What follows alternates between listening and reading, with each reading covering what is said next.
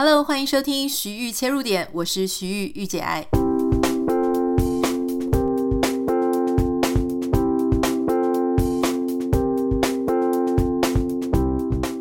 欢迎收听今天的节目。今天要很开心，因为已经过了礼拜三，到了礼拜四。每次大概过了中间的这个线之后，我就会觉得啊，太开心了，又要来到周末，有一种迎接周末的心情。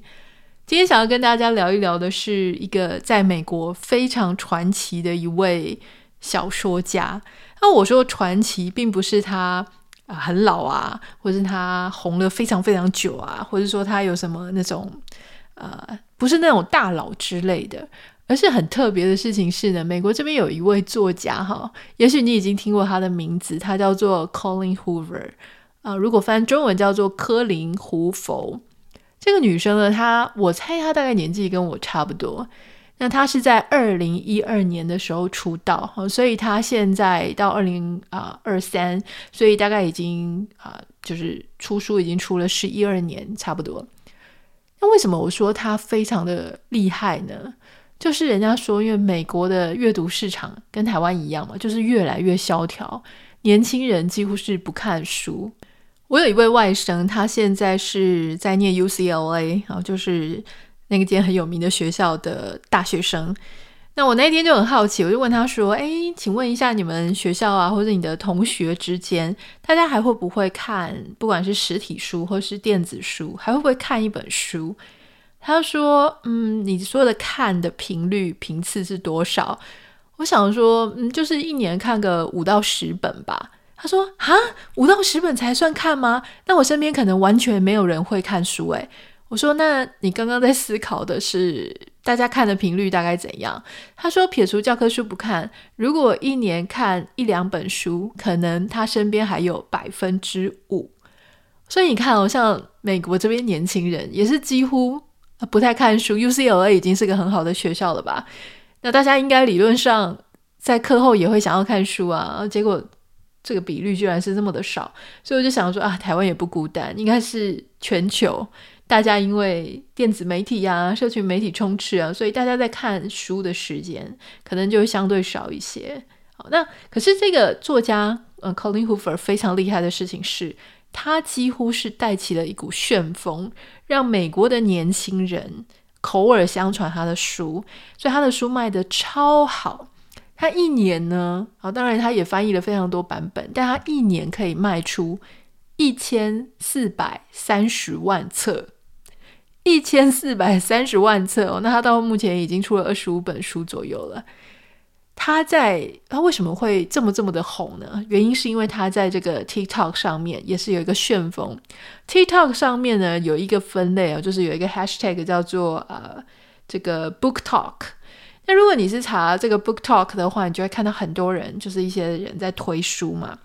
那 Colleen Hoover 他为什么会红在这个年轻人里面相当受到欢迎，就是因为非常多的 BookTok 在推荐他的书。那也因为这样子有了一种口碑，有了一个旋风病毒式的感染了大家。那大家就是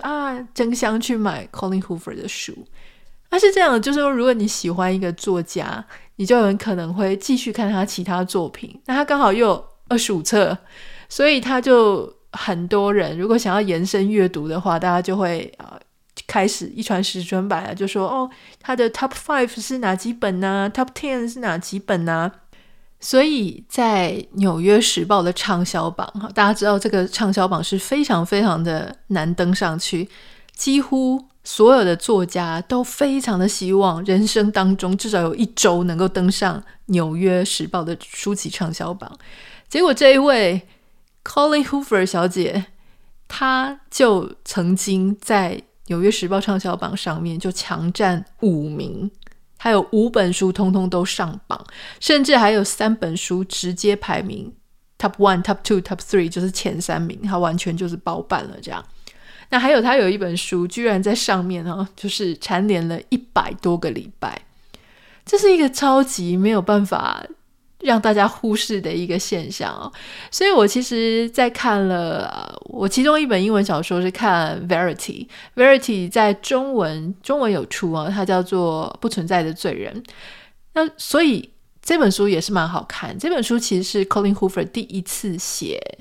悬疑推理小说。那他以前他大部分的书其实都是跟爱情有关的，那这个爱情里面呢，通常女主角就是会因为在感情上受伤啊，有一些创伤的一些相关的背景。所以这个 Colleen Hoover 他等于是在美国的书籍市场里面呢，掀起一股非常强烈的旋风。就我刚刚讲说他全年卖了1430万本，他都现在已经有自己的基金会了。他当时呢，我就听他的 podcast， 就人家采访他，他就有提到说，其实他一开始在2012年的时候，他那个时候不是作家，虽然他从小就非常喜欢写作。他说他甚至在还不会写作，他还在幼儿园的时候呢，因为他姐姐开始学习写自己的名字、自己家里的住址，然后他看到他姐姐开始动笔，他非常非常的羡慕，因为他都还不会嘛，他连字母都还不会。所以当他可以开始写的时候呢，他就非常的兴奋，他迫不及待的希望别人可以知道他各种自己瞎掰的啊，想象的一些故事。那在2012年的时候，他那个时候是一个社工。他说为什么他念社工，他以前最想要当的是记者，因为记者可以写作嘛。我们那时候念新闻系或者广电系的时候，很多人也是因为喜欢阅读、喜欢写作，所以去当记者。可是他后来发现说，当记者可能不一定能够保障你一定有工作，所以他因为家里蛮穷的，家境非常不好，所以他那时候就想说啊，不如去念社工。说为什么他家境不好呢？是因为他非常年轻，好像16岁就已经怀孕了，就嫁给他当时的那种 puppy love 那种初恋的男朋友，他们从小就认识嘛，然后结果就肚子就弄大了，他们就怀孕，然后就生了。所以他在那个时候他就已经结婚，所以他你可以想象他的学业并没有完成，所以他能够找的工作呢也相对受限。他后来就去做社工，那他也很开心，因为社工可以帮助别人嘛。那在2012年的时候呢，他那时候就想说，他很希望他妈妈或是他身边的包含他姐姐，他们可以阅读他所写的故事。所以那该怎么办呢？他美国的 Amazon 上面可以做自费出版嘛，所以他就把他自己的故事啊、小说写在 Word 档上面，然后就去 Google 查一下说，怎么样做自己自费出版的书。那他就是套用 Amazon 上面的一些套版啊，封面也是他们已经做好了，就给你就是套版就对了，就是你改一下你自己的书名，然后选一下自己要的照片或是一些版型，他就非常阳春的，然后就在 Amazon 上面。然后他说当他放在上面的时候呢，他就给他妈妈他姐姐看。然后后来他们看了之后就觉得他写得很不错，所以就开始他们也介绍自己的朋友啊、邻居啊、朋友的朋友啊，就开始。他说后来他就没有注意说这本书到底当时这个卖的好不好啊，他想说反正开始他就介绍给自己身边周遭的朋友看。没有想到几个月之后呢，他的书居然登上自费出版的畅销榜。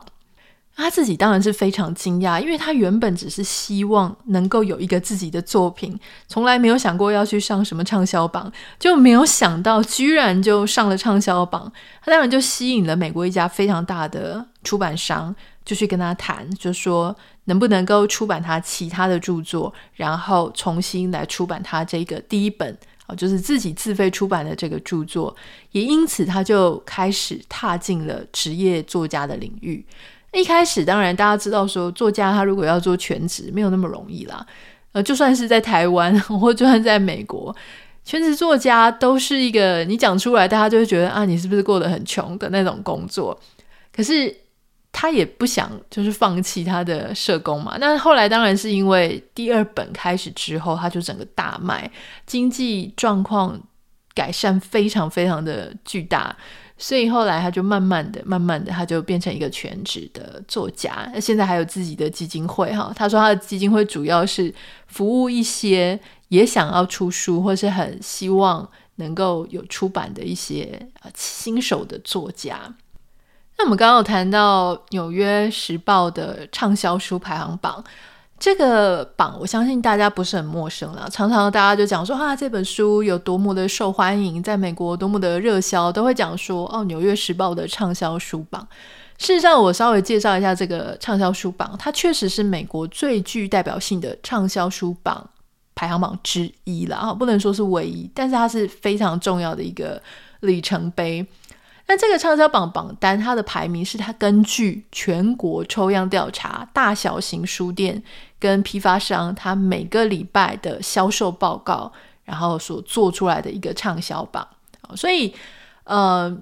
之前就曾经有美国一个教授他就分析2468本小说还有2025本非小说它的销售模式，这个教授他就做出了一个结论啊，他说他发现呢美国人当时平均每年读12到13本书，每年有10万本新书会上市啊，超过300万本书会出版。你大家会想说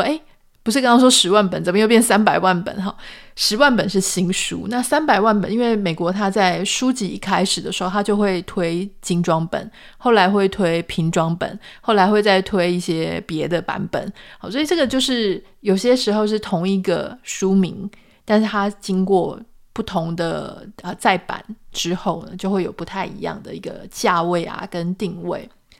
那这个教授他就有发现说在科普书的里面，所谓科普书就是所谓的 non-fiction， 就是不是小说的那边，平均大概只有 1.1% 的书会变成所谓的畅销书，就是登上纽约时报的畅销书排行榜。但是在小说的部分，过去10年呢，有800本的纯文学小说是可以登上畅销榜的。那大部分的畅销小说呢，都是属于那种比较剧情类型的，情节非常精彩的，而且 85% 的畅销小说家会有一部以上的小说上榜。好，例如说像哈利波特 JK 罗琳啊，或是我们刚刚讲的这个 Colleen Hoover 啦，还是那种非常多产的，例如说Stephen King，那他就会有很多很多小说在他的排行榜上面嘛。那相比之下，如果你是写非小说的那些作者啊，只会有 14% 的人他有不止一本的畅销书。为什么呢？你想说写小说的好像更加容易可以有多本小说在榜单上，原因是因为那些非小说的作者他写的可能就是一些他自己的专业领域，像有一些是心理的领域啊，或是一些精神科学啊，医学的领域，这些东西它比较难就是在短时间内大量产生出非常多的作品。如果他把他的武林绝学全部都浓缩在大概1本2本书里面，差不多他大概就讲完了他的专长，或者讲完了他的一个主要的厉害的领域，那后面他可能就比较没有办法再这样子高频次的跟这个小说比起来。所以你就会发现说在纽约时报畅销书的排行榜上面会有这样子的一些很有趣的一些特色啊。那当然大部分的一些小说家或是一些作家，就像我们刚刚讲的，就是其实他们就已经非常的难进榜。好，所以大部分的人通常如果有进榜，大概也是在榜单的后面的位置，而且大概上去一个礼拜之后他就退出。这可能就跟出版社的一些策略啊，或是行销啊有一些关系。好，那所以真的能够在榜单上超过4周，也就是超过1个月的，大概是不到40%的书才能够这样子做。那之前大家可能有听过，就是 The Help， 就是在中文啊英文都是一个大的畅销书的这一本书，那它其实就在畅销榜上面停留了131周。所以事实上这种真的很厉害的大畅销书还是有机会啦，可以就像这个 Colleen Hoover 这样子在上面蝉联到100多周。那既然我们今天在讨论这个 Colleen Hoover， 我就稍微跟大家推荐一本书，这本书中文叫做《不存在的罪人》，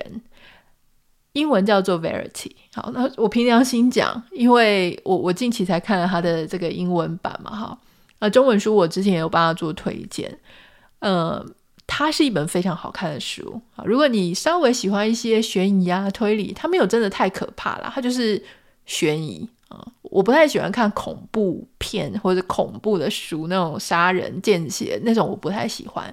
可是如果他只是用一个写作技巧啊，或是用一些情节让你觉得毛毛的，到底为什么会这样呢，怎么觉得怪怪的呢，那种有一点耸动的气氛但适可而止的那种悬疑推理，这个我还蛮喜欢的。它的结局跟它的这个整个故事的情节非常的引人入胜，所以我才可以就是2天之内就把它英文版给看完哈。那可是我中文版我非常不满意的一个部分就是我不喜欢它的标题，因为你知道有时候啊，我常常觉得有时候为了要把它的就是很画龙点睛的讲出它整个故事的精神，然后你反而就让这种充满悬疑的书跟内容有一种被破梗的感觉。我在这里我就不讲太多，因为我相信很多人会想要去看嘛，就是不存在的罪人。但是你知道英文版叫 Verity， Verity 是女主角的名字啊，例如说叫做维洛蒂之类，看你怎么翻。那如果她今天的中文书名叫维洛蒂，没错啦，就是我觉得它比较不是台湾人会想买书的时候，然后你就是给了一个人的英文名字或是中文名字哦，可能你不会因为有一本书叫做阿华或是陈怡君你就去买这本书嘛，你还是会希望有一个比较悬疑一点的或是比较好的一点或是勾起你好奇心的一个书名。但英文的书名叫 Verity， 所以它就是有一点暗示你说这一个故事里面 Verity 占了一个非常大的角色。好，可是它这个结局呢，其实它这个结局蛮有趣的，就是你可以这样想，你也可以那样想，你不同的想法可能会导引你对于这个 Verity 有不一样的认识。可是我觉得中文这个书名它却把那个你可以这样想那样想的这种自由空间抹杀掉了，他感觉占了某一个位置来告诉你那个答案，可是事实上在英文版上他没有这样的局限。所以我甚至跟我朋友我们两个在看完之后我们就在讨论说，诶，那你觉得到底是 A 还是 B 呢？那我朋友就跟我们两个想的可能有点不太一样。那所以我觉得那种有一本书好看，它在结尾的时候让你觉得诶，到底是怎样，为什么作者到后面还是故意要让你就是这样想也可以那样想也可以呢？所以我觉得这个是我稍微比较不满意中文的版本的一个地方了哈。所以其实故事本身是非常好看的，那只是我希望大家如果去看一看之后再跟我讲说你们觉得中文的书名这样子取你是高兴还是不高兴啦哈。不过它确实是一本好看的书，所以我还会把它的这个连结放在我们今天的节目简介栏上面，如果大家有兴趣想要在周末看一本好看精彩的书的话呢，确实是可以来尝试看看这一本。哦，对，我要在这里稍微提醒大家一下，这一本有蛮多的性爱场景的描述，而且有一点点赤裸裸的，所以如果你是想要自己 enjoy 就是看这个书的话，我觉得是蛮适合的。但如果说是你想要跟小孩一起看，我觉得可能小孩暂时不太适合。不过虽然我是这样讲啦，但是我后来发现我有一个朋友他说他女儿青少年已经把这个 Colleen Hoover 的20几本书全部都看完了，所以他也不太知道到底是高兴说他女儿会很认真的喜欢阅读，还是要冒一把冷汗，因为他相信 Colleen Hoover 不会只有这一本书把这个部分写得这么露骨。好，我想当妈妈当爸爸其实真的有很多很多迟早要面对的事情啦。不过如果你有兴趣，我是觉得这本还蛮推荐的，还相当好看。不要忘记帮我们在 Apple Podcast 跟 Spotify 上面小5颗星，然后如果你对今天的书有兴趣可以点开节目简介栏，那我们就明天见咯，拜拜。